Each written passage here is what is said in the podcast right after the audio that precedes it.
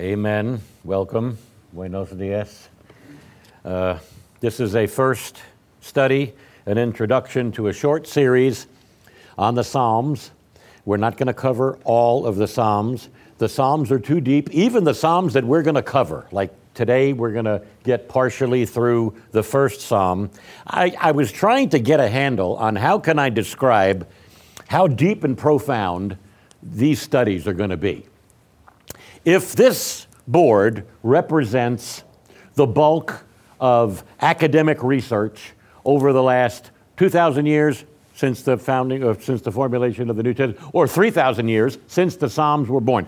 There is this incredible corpus, this incredible body of literature, commentaries, insights, things written by Spurgeon and Augustine and Calvin and all these heavyweights that have all of these great, uh, deep observations. And, uh, you know, they, they would fill up a, a board like this. Our study is going to be here. so that's, that's the depth that we're going to uh, arrive at because, well, first of all, we don't have time to go that deep.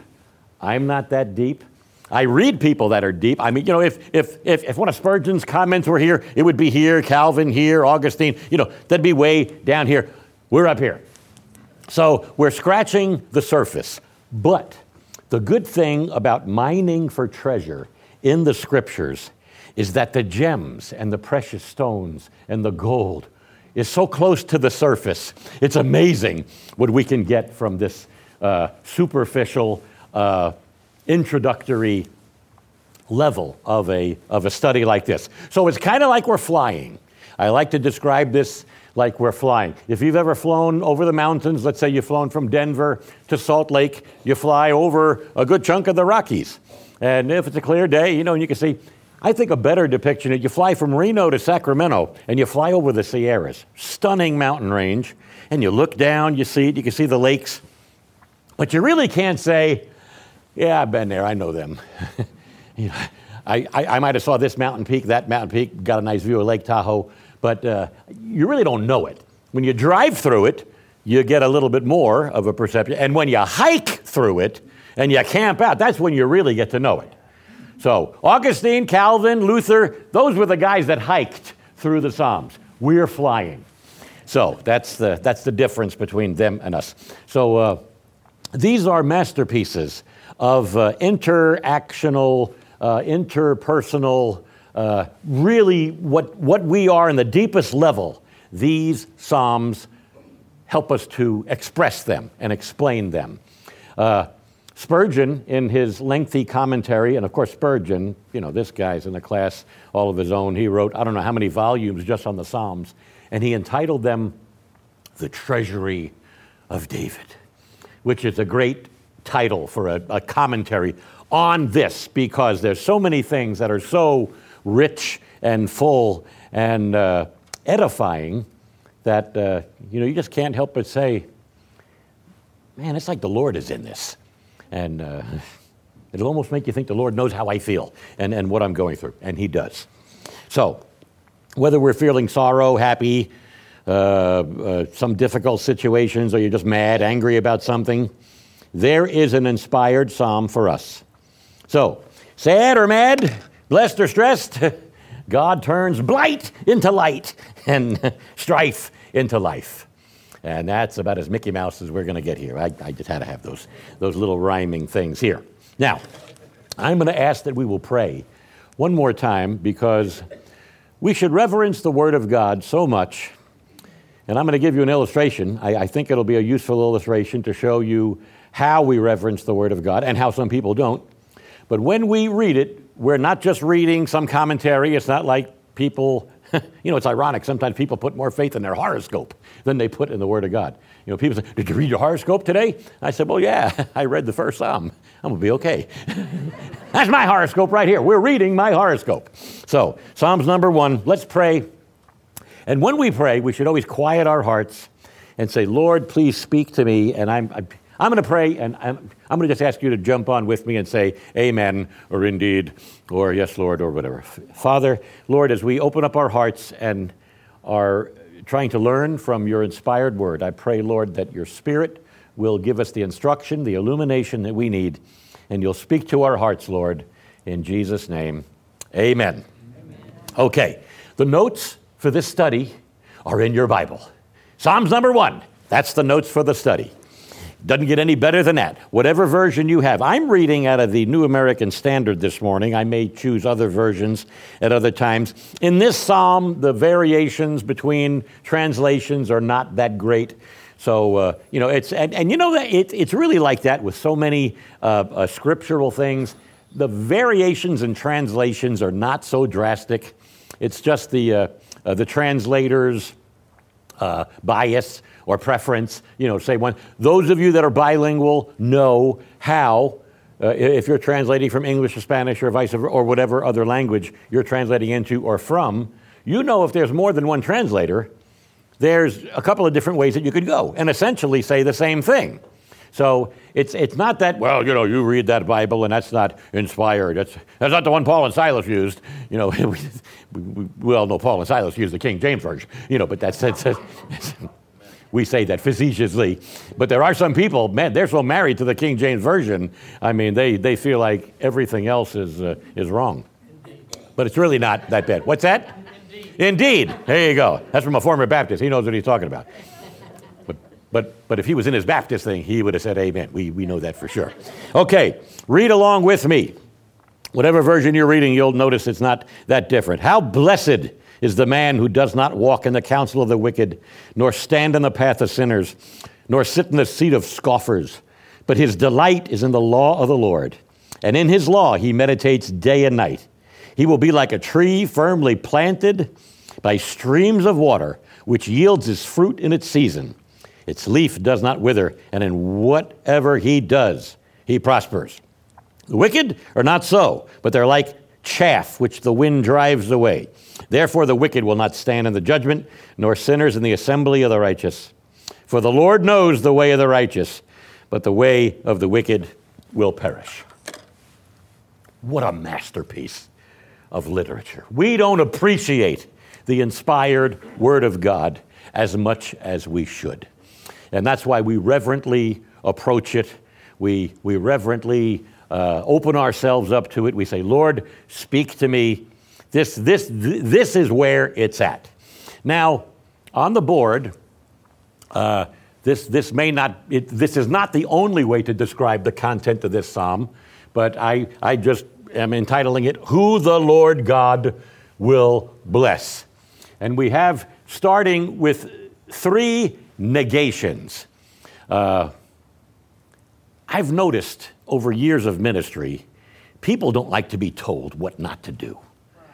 They just don't preach at me. You know, let me do what I want to do. I know, you know, just don't tell me what not to do. They really don't like it. And that's why the Ten Commandments have not been popular with this crowd. They just, you know, they're very negative. They're very, uh, you know, these strong negations. And uh, I don't talk much about Hebrew, but I do remember when I could read Hebrew, reading the Ten Commandments was like a punch in the face. And I mean that as graphic and, and, and as, as offensive as that sounds. When I read that, when I was thinking in Hebrew and I could read Hebrew, and I read it, and it's, you, read it backwards, and it, it, there's nothing that looks like, but there's no doubt about it that God means business when He says, You don't do this. M- matter of fact, the first word in those negations of the Ten Commandments, you know, thou shalt not commit adultery, it, the first word is not! And he means business. He's not, eh, you might not want to consider this, Don, but uh, not! And you really get the, I'm telling you, it's like a punch in the face. It, it, it, it took me aback. It was like, whoa! And uh, well, anyway, I'm glad that that happened to me because now I can share it with you. And hopefully, you know, maybe give you a little black eye or something so it, it, it, it sticks with you.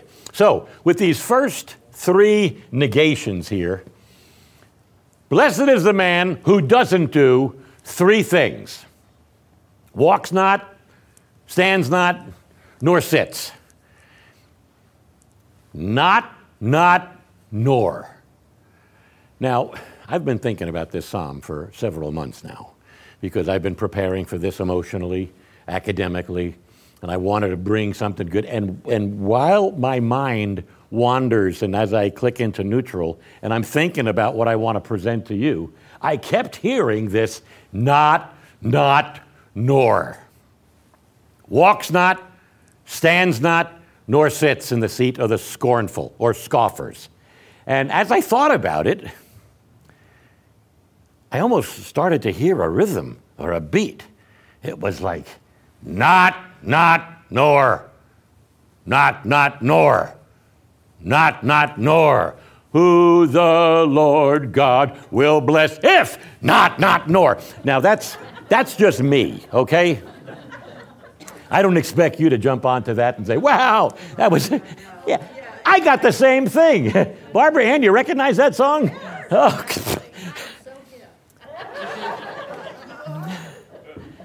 I knew that I was talking to a hip bunch here. I'm talking to a hip bunch, a knee bunch, a shoulder bunch. we've, we've got them all going on. So, not, not, nor. Here's the thing about these three negations, and it's the genius of inspired scripture. Blessed is the man who walketh not, standeth not, nor sitteth. Can't you see that there is a very logical progression downward a dissension, if you will. The first way that we're exposed to ungodly thinking is walking in the counsel of the ungodly. Now, that doesn't mean that we're actually walking. It's figurative speech, all right? We're dealing with Hebrew poetry. These are idiomatic phrases, they're idioms, they're figures of speech. And it doesn't mean literally, but it's, it describes what happened. And by the way, this is a very subtle, slimy, deceptive, satanic, demonic attempt to get you to disbelieve the Word of God. The first thing is we're walking in the counsel of the ungodly. You know people like this. You work with them. You might be related to them. And you're not necessarily walking, but as you're in your normal interaction with them, you'll start to pick up things that are unscriptural, ungodly. You're going through something, and they'll say, Well, I'll tell you what I'd do. And then what they tell you is not what the Lord would want you to do. It's ungodly counsel.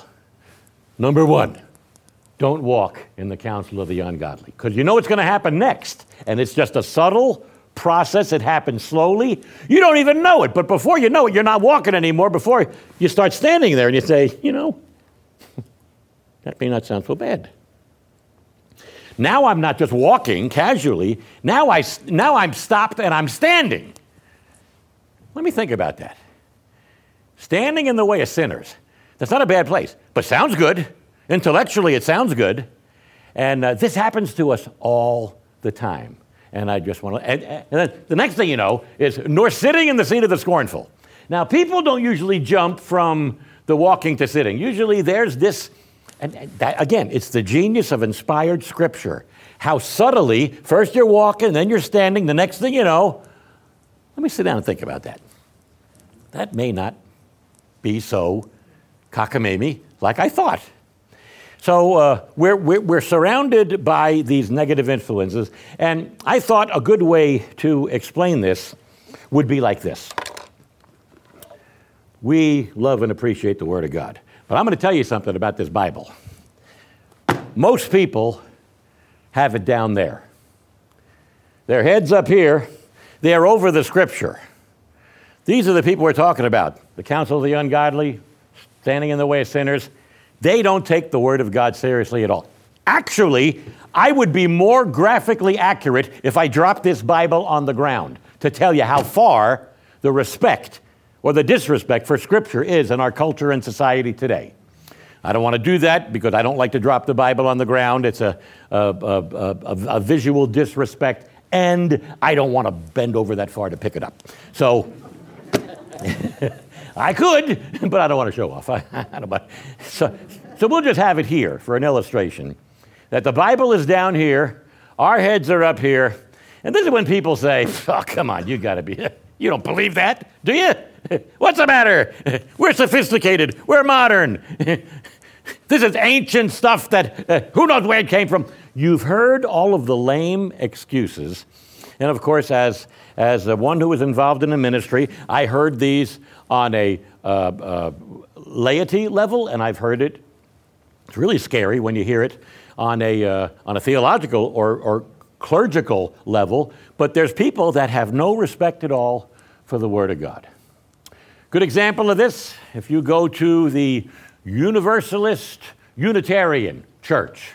There's one right on the intersection of uh, 410 and 10. And uh, here's an example of a church that believes in everything and they believe in nothing. because the Bible, as far as they're concerned, is down here. They don't have any respect or reverence for it at all. Trying to think if there's anything else I want to say about the people who have it down there. It's very disrespectful.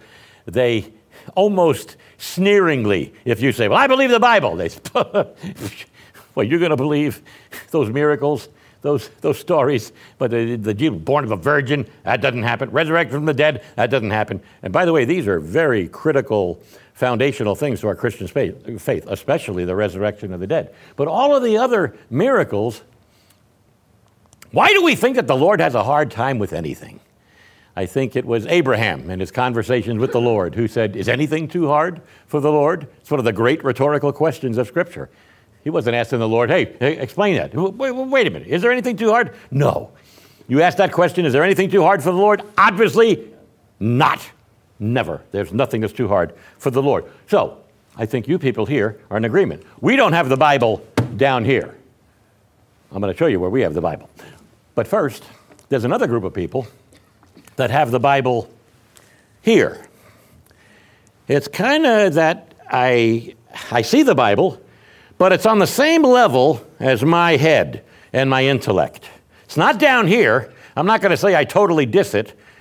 I'm saying it's up here. I believe what it says, but let's check it out. Let's, let's make sure. Again, we're modern, we're sophisticated, we know things they didn't know thousands of years ago we're pretty sharp. As a matter of fact, I'm impressed with how smart we are now. So I can hold the Bible out here and I can critique it. And that's what people do. And this happens also in, a, uh, in what we would call a liberal uh, seminary level. They don't have the Bible where they ought to. They have it out here where, well, it's, uh, and I was going to, uh, Dr. Skates, Dr. Scruggs, you can certainly elaborate on this more than I could.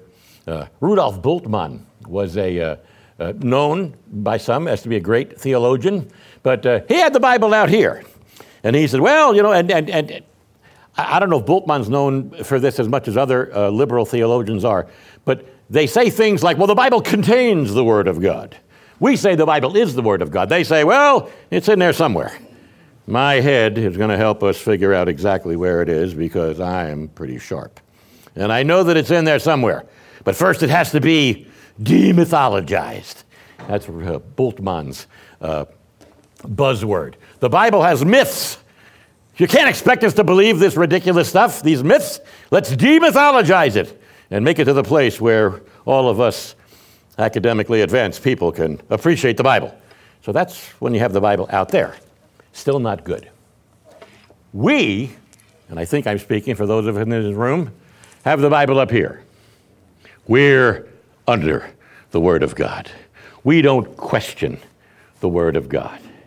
If the Bible says it, that settles it. We've all seen the bumper sticker. The Bible says it, I believe it, and that settles it. You can cross that middle line out. Whether you believe it or not doesn't matter. If the Bible says it, that settles it.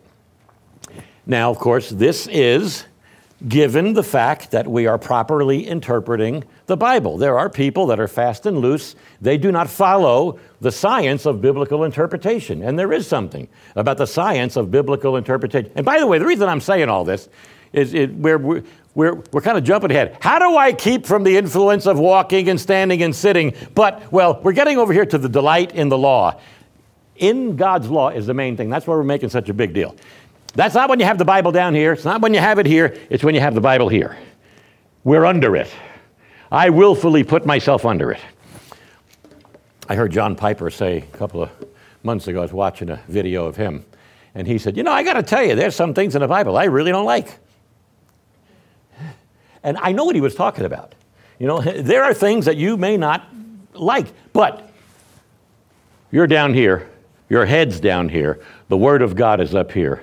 And even though you may not understand it or be able to say, yeah, yeah, sure, I can, I can explain that, this is where we are anyway. We're down here. Our head's down here, the Word of God is up here, and this is where it's at. And this is where it ought to be. This is what keeps us from this subtle, slimy defilement of walking in the counsel of the ungodly, standing in the way of sinners, sitting in the seat of the scornful or scoffers. How do we prevent that? Our delight is in His law. That means it's up here. Let me illustrate. Up here. Our delight. Delight is something that uh, we don't use much and we should. Uh, anyone here ever left the church service and said, Boy, Bob's message was just delightful? I say that. I think it was delightful last week. Anybody here last week? Man, we had a house full, didn't we? all three services. I was only in one, but uh, I am pretty sure that Bob said the same thing, all, all three of them. In the 11 o'clock service last week, Bob thrilled me when he started off, and I think he's probably started off all sermons, he said, There's never been a time in my life when I didn't believe the inspiration of Scripture, the deity of Jesus, the virgin birth, the resurrection. He was just raised. And I was amening him, or indeeding him, in my heart as I was listening to him because I was raised the same way. And I'm so thankful that I had godly parents. I never got to the place, the Bible in my life never dropped below this. That doesn't mean I wasn't always doing the right thing. I, and I know Ron can identify with this, we, we had a similar prodigal, insane period where whoop, whoop, we just went a little bit insane crazy, but the Bible was always up here. And I got to tell you, it's very hard to be a prodigal son and enjoy it when the Bible's up there and you know you're wrong. and the conviction of the Holy Spirit is being prayed down on you by godly parents. And no matter where you are, there's that Spirit of the Lord whispering to you, saying, You don't belong here. That's a great thing. Uncomfortable, but it's a very, very great thing. So we have here something that looks kind of like a chiastic structure, but I'm not, I'm not going to push that too much. I'm not sure I'm a chiastic scholar. I'm not any kind of scholar, really. But uh, I, I, I know what a chiastic structure is. You know, we have these three corresponding downward things, and then we have a big but, and then we have, well, our delight is in the law. We meditate day and night, and we're like a tree. That's by the way. So, so there's somewhat. I'm, I'm, I'm kind of modifying it a little to make it look kind of like a chiastic thing. But the main thing is there's three things you don't do, and there's this big intervention here, and then we delight in his law because we have it up here. We don't just have it out where we're uh, where we're picking it apart. Now, if anybody has any questions, uh, if I'm talking too fast, if, uh, hey, it's only nine o'clock, we've got an hour and a half. I'm really glad to see that. So uh, I can slow down. Thank you for getting here early. Thank you, Chuck, for uh, uh, skipping your class and coming here and being with us. You're all right, man. So, uh, so we have this chiastic structure and uh, the main thing, if there's something that I want to repeat and hammer onto you, is that this process right here, and again, this is the genius of the inspired Word of God. 3,000 years ago, in this rhythmic Hebrew poetic uh, structure that it's given to us, we have the genius of exposing the uh, devices of the devil. First, they walk with you, then they get you to stand still, and the next thing you know, you're sitting in the seat of the scornful. And we see, you will see, you have seen, maybe you're watching it happen right now. There's people around us that are in one of those three stages, or maybe they're down here.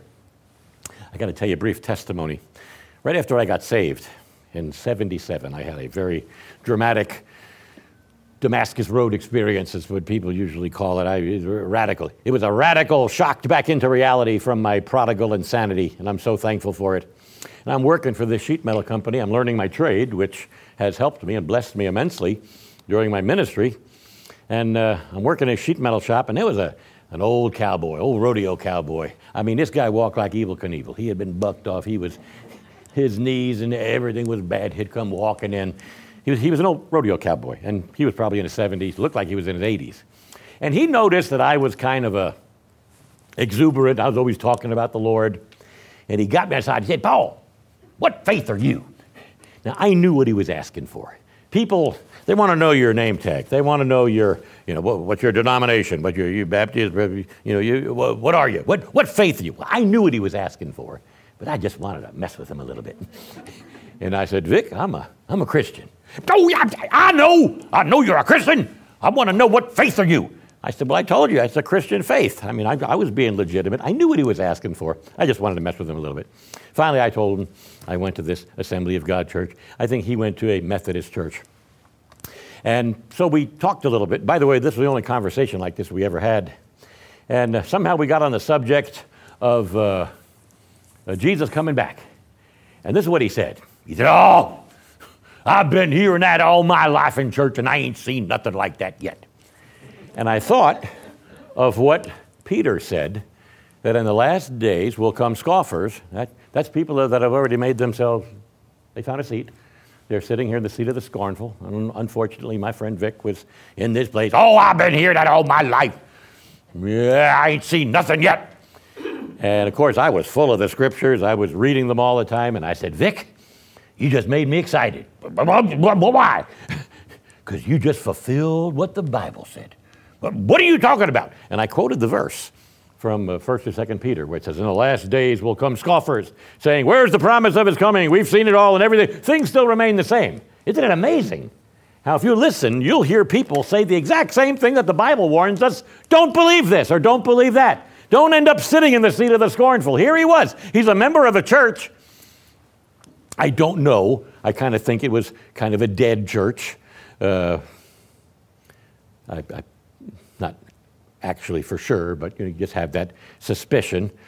It, it, it was somewhat upsetting to hear him say, I've been here and that, and I ain't seen nothing yet. As if our 60, 70, 80, 90 years on this planet gives us the ability to critique everything in the Word of God. You know why that is? That's because we got the Bible out here. Uh, I've been hearing about that. I ain't seen nothing yet. See, I'm the one that'll tell you when you can believe it because my intellect is on the same level as this Bible. That's where his intellect was. And unfortunately, he arrived at the seat of the scoffers and the scornful where he didn't even believe that anymore. Now, that's not going to stop the truth of Scripture from happening, but it's just the way that it goes.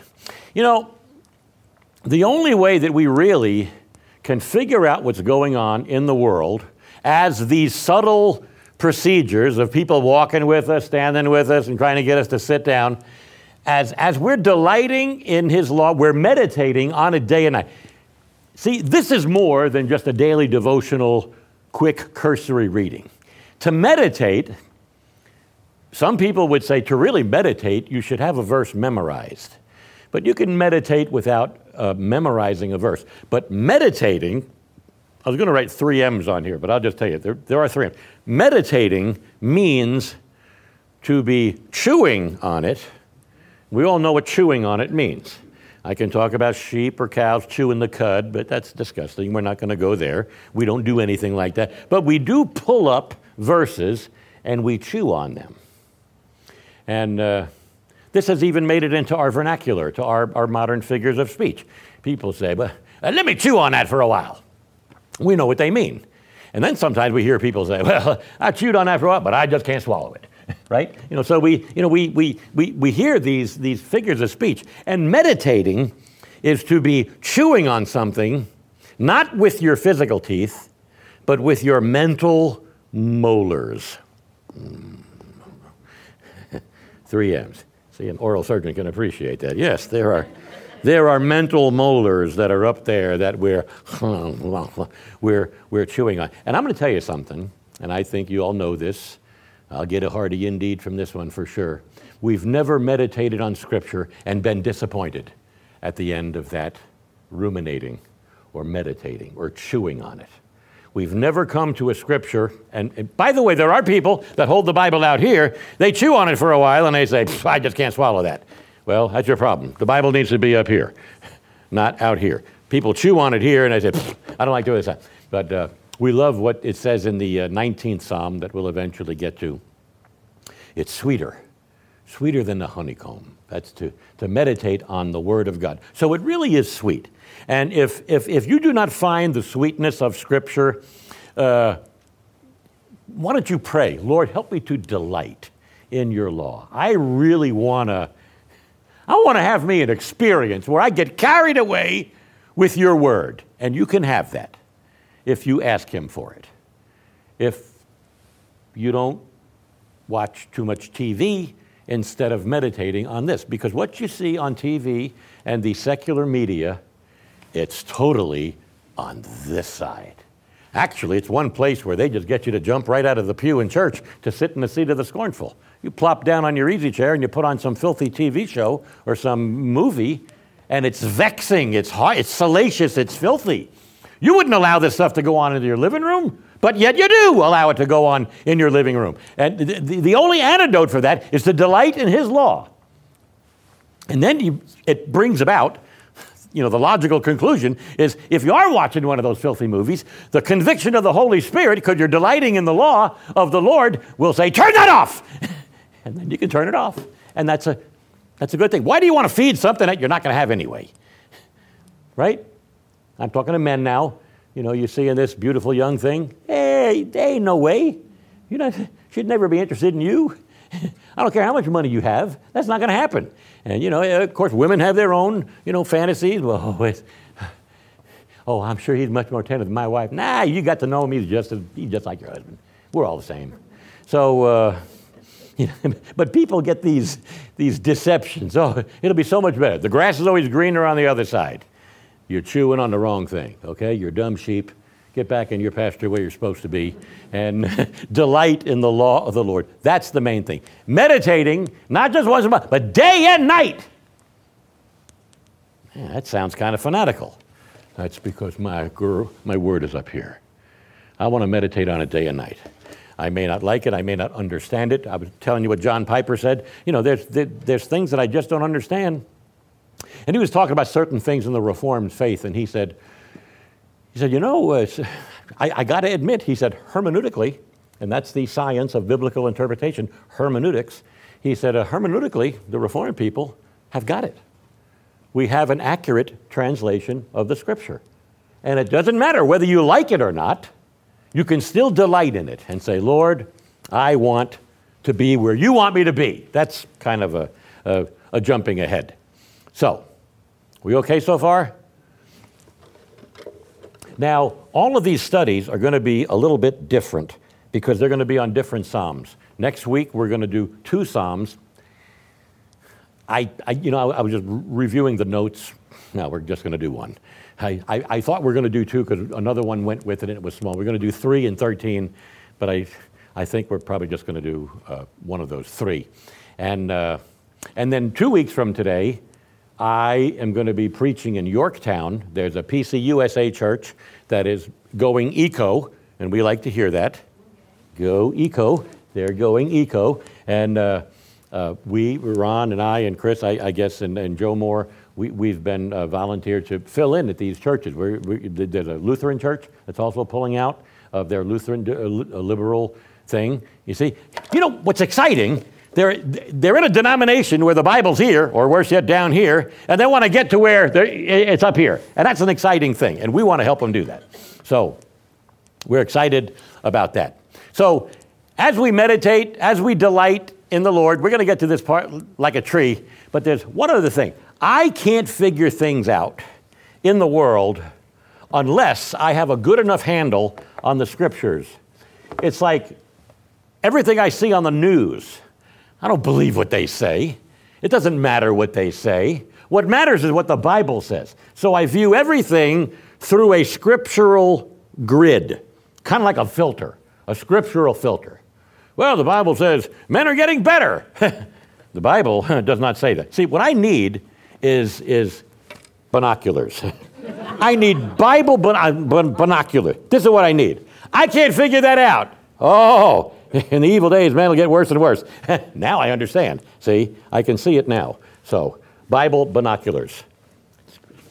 It's hard to do it if your Bible is hard covered, but you get the idea that what we're, We're looking at the world through what the Bible says. That's how we delight in His law. When you delight in His law, you're not looking for some unscriptural explanation. You're looking for something that lines up with the script. That's the main thing. And what they teach you in, in seminary, uh, when you're preaching, teaching, teaching the Bible, the main thing is to keep the main thing the main thing. That's profound, isn't it? That's, that's the main thing.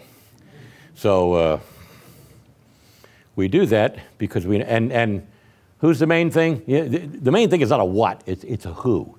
Jesus Christ is the main thing. Our Christology, what we believe about the person and the work of our glorious Redeemer, is everything.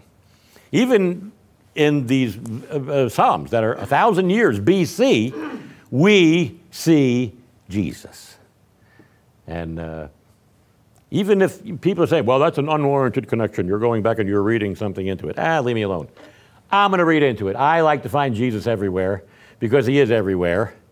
And uh, that's what I'm going to continue to do. I really don't care whether people like it or not. So, here's the deal you don't do those negative things, you do these positive things, and you're like a tree. Now, again, this is figurative, idiomatic, Hebrew, ancient Hebrew poetry.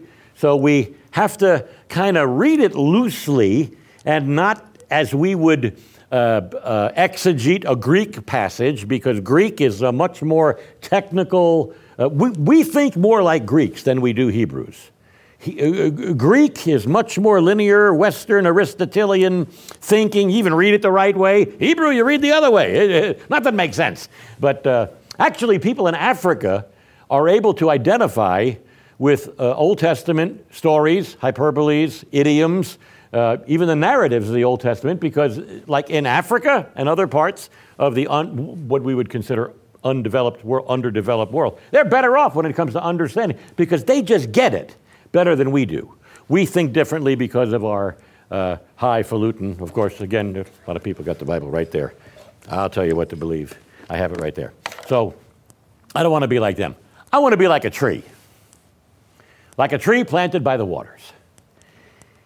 As I was putting this together, I was thinking, where do we see trees planted by the water? You ever been up to the hill country? The Frio River, Medina River, Guadalupe River, even the Sabinal River. there are these cypress trees that grow right alongside the water, and they're huge. when we lived in Uvalde over 40 years ago, and in between church, Sunday morning and Sunday night, we'd go up to Concan, and there was a big old cypress tree that had a rope on it, and we'd wee swing out and jump in a Frio River. It was great. It was. Uh, I was growing up all over again, really. Uh, people say, Where'd you grow up? I say, Which time? I grew up the first time in the Northeast, but I grew up the second time in Texas. I really did. Because when I was born again, I became as a child, and I grew up all over again. So it's like I spent my childhood in Uvalde, and it, it was great. And you know, went to Concan, did all these things, and uh, I got these trees that I'm using as an illustration today. And people uh, love these trees. But they're unlike trees. I mean, you know, the rest of the country, these scrawny little mesquite bushes and cedar bushes. But these cypress trees, what is it that makes them so big and impressive? It's where they're planted by the water. And the reason why the psalmist is mentioning these things, and we know water is figurative of the Word of God, the Spirit of God. If you're planted by the deep waters and you put your roots down deep, you're going to be all right. You're going to be like a tree planted by the rivers of water. Not only a tree, he goes on to say, a tree which, which yields its fruit in its season, and its leaf does not wither. What do you call that? That's deciduous, right? Uh, is deciduous the kind of tree that, like an evergreen? Okay, so you're, whatever that is, deciduous. I shouldn't be going off into horticulture you already know I don't know much about it, but I'm just, you know what an evergreen is, okay? You know what a Christmas tree is? All right. And uh, these trees, you know what the Bible says, okay? Your leaf does not wither. That's enough. Let's just stick with what the Bible says. Your leaf doesn't wither, and whatever, and in whatever he does, he prospers. You got to love this. Lord, I want to delight in your law day and night. I want to meditate on it so I could be like a tree so that whatever I do prospers. Now, this does not mean we do not take this unwarranted leap and say, well, that means I can invest anything I want in the stock market and I'm always going to make money. Mm, probably not. It does not mean, see, that's, that's taking a scripture literally where it's not intended to mean that. And I always remember what uh, two guys, two professors from the seminary that I attended, I did not have them, I've read their books. Uh, Gordon Fee and Douglas Stuart wrote a book for laymen. And the name of this book is How to Read the Bible for All It's Worth. And it's a great book. Bill, weren't you telling me about a book the other day? But uh, almost the same. How to read the Bible, or how not to read the Bible. Right. See, you need to know how not to read the Bible and how to read the Bible. You know, there are people that read the Bible. Uh, Sproul calls it lucky dipping. well, I want the Lord to speak to me.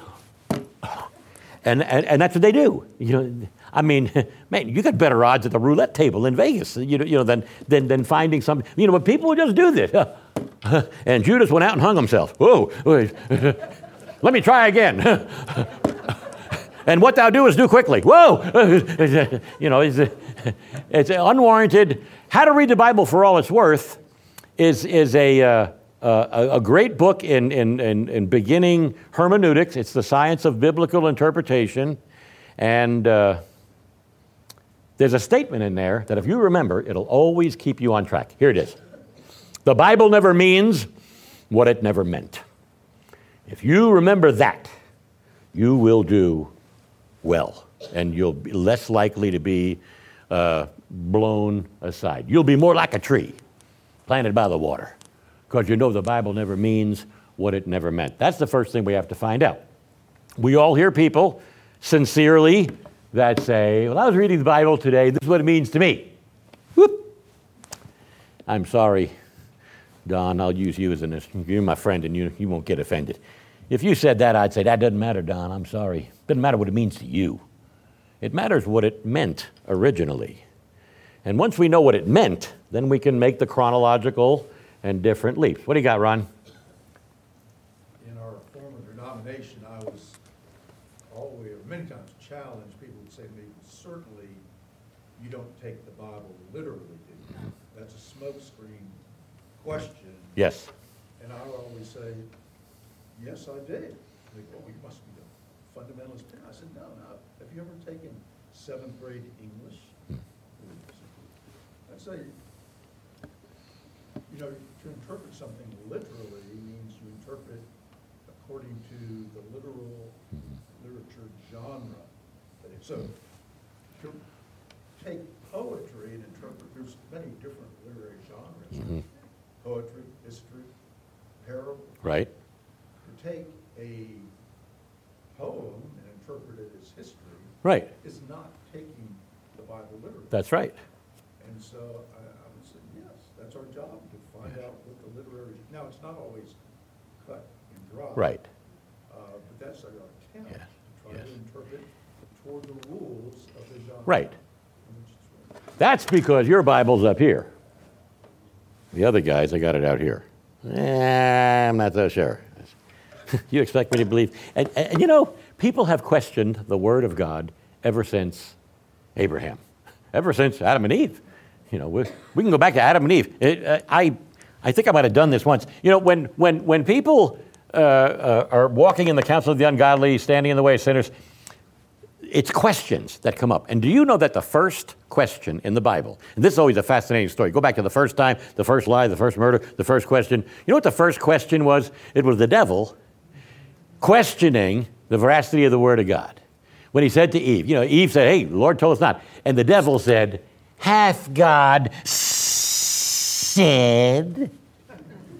Doesn't, doesn't the question mark even look like a serpentine coil? Hath God said? Did he really say this? Said. And uh, this is the same thing we hear people do today. They question the Word of God, right? and you know, people have always questioned the Word of God. I was thinking about, you know, when Abraham had his meeting with the Lord, and the Lord told him, Go back and circumcise all the men in your house. Do you think all those men just said, okay? Some of them were going to say, yeah, Abraham, stop sharpening that rock for a second. Just let me, let me, let me just, can I just ask you something? Are you sure he didn't say cut off your skin? it's just not, not foreskin. So uh, people always questioned it. You know, they come back with these with these uh, uh, questions. I'm not sure the Lord wants me to do that. And uh, and of course, they probably did it in Abraham's household, and uh, Eve in the garden. The question, has God said? And that I, that's still one of the main questions that people will throw at the Word of God. But usually, these are the people that have the Bible down there. We can't believe anything, he said. He said that, he said that. The book according to, uh, the, book, uh, the, the book according to uh, who knows who. You know, I've, I've heard people say that disrespectfully. They diss the scripture because it's down there. We know better. So, uh, I think that our studies, as we take one psalm every Sunday, and I was going to call this the top 10 psalms. And people say, well, well, isn't that kind of subjective? Don't you? You know, how do you know which are the top 10? Well, I was going to tell you. So, so this way you'd know which are the top 10. and and I'll, I'll, I'll let you kick them around. I don't even know that we're going to get through all 10 of them. I don't know when Ron is going to start his series. And, you know, we're going to be bouncing around, maybe uh, preaching in other places. So uh, now, two weeks from today, Joe Moore is going to fill in for me uh, here because I'm, I'm going to be preaching in Yorktown. And I checked with him last night I asked his wife. That's how you check with him to find out. And uh, Sandy said, yes, yes, she, she's his uh, uh, booking agent. And she said, yes, he'll be there. So uh, he's preaching in Boerne today. That's why Sandy's not here. I'm glad you're here. But uh, yeah, Joe is preaching. And he's going to do the 23rd Psalm. And then a week or two after that, I'm going to do the 23rd Psalm because it's so good and uh, it'll, it'll be good to hear it explained and discussed in two different lessons. I've got some stuff uh, that I've prepared uh, that I got from people way smarter than me. That's what you want to hear. you don't want to hear my opinion. I'll get something from down here, and then we'll bring it up to this level where we can all understand it. So, uh, I kind of think the way our study is going to go is uh, some days we may not get through the whole psalm. I, I would like to mention here, uh, you know, the contrast of, of the wicked, and we're, as we're running out of time, we're like trees. What does the Bible say the wicked are like? Chaff, sawdust. That is about as uh, a graphic, uh, uh, a contrast as you could get. A tree planted by the living waters to sawdust. The righteous are like this, the ungodly are like this. And the thing is, we're living and interacting in life side by side with sawdust. And they don't even know they're sawdust, and they don't know that we're trees. Because their Bible's down there and ours is up here, and we know what's going on. And you can say, indeed, we do know what's going on. And anytime you don't know, well, you know how to figure it out. So use your Bible binoculars. That's the best way. You see through the maze and the deception of the media and, and fuzzy headed philosophers that are telling you, well, this is the way it is, this is what life really is. I really regret one time I saw Deepak Chopra in an airport. Me and a friend of mine were up in Seattle, and he was on TV the day before, and he was running to his gate. Oh, how I wanted to run alongside. I wanted to talk to him. But it didn't work out, and it probably wouldn't have worked out if I talked to him either. But I, I, I, I really wanted to talk to him and ask him, Dr. Chopra, what is, you know, what is it? And, you know, he, he's pantheistic and I, probably mostly Hindu, but he's, he's, he's, he's out there. His, I'm not sure if you could even see how far the Bible is, eh, how he's put it away from where his head's at. But, you know, because he's thought to be very smart. I like to hear what these other people say, but just keep in mind if you're ever having a conversation with people that are obviously unscriptural and wicked, you're talking to sawdust. That's, that's, that's the Hebrew poetic description. They're like chaff that the wind blows away. Therefore, the wicked will not stand in the judgment. Now, we know we're all going to be standing in the judgment. Well, this is Hebrew poetic idiom They're not going to. Say, in other words, their argument's not going to stand up. I think that would be a, a, better way to say. You know, we, we say, well, you, you don't have a leg to stand on. And uh, they're not going to stand, and they have nothing to stand on because they're off the foundation of Scripture. Where are they? They're on quicksand. Man, I'll tell you, if you're sawdust blowing on quicksand, that's not a good place to be. You'd much rather be a tree planted by the waters. So, uh, again, we see this, the, uh, this is characteristic in Hebrew poetry. The wicked will not stand under the judgment, nor sinners in the assemblies of righteous. It's just a kind of a one two punch characteristic of the way uh, Hebrew poetry is laid out. And then it says, For the Lord knows the way of the righteous. Boy, howdy, doesn't he ever? The Lord knows them that are his. That's a comforting phrase. I don't always know the way things are going, but I know the Lord knows. And as long as I know that he knows, somehow that has a therapeutic benefit that I'm going to be okay. The Lord knows the way of the righteous, but the way of the wicked will perish. You don't want to be there. You want to be here. And you avoid it by being perceptive of these three negations. Don't even walk with them. Don't let them stop you and stand there. And God forbid, don't sit down in the seat of the scornful. I think that's less of a, a danger, but uh, we're all in the uh, realm of temptation where ungodly stuff, where people have the Bible down there, or else they have it out there in front of them, and they're questioning things. They got to really say that. And uh, you, you know that we're, we're surrounded by ungodly advice like this, and we know that uh, that's not the way to go. Right? Are there any? Qu- hey, Chuck, what do you got? It says, Today you'll be with me in paradise.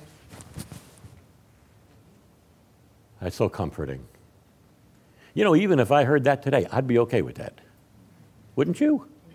If the Lord said, This is it, Rick, today's the day. You're going to be with me in paradise. Okay. I would prefer it happened during an IRS audit. That's when I'd really like to hear that. that IRS guy, boy, you're in trouble. I'm going to be in paradise, bud. See ya. Wouldn't that be great? That's how I want to die.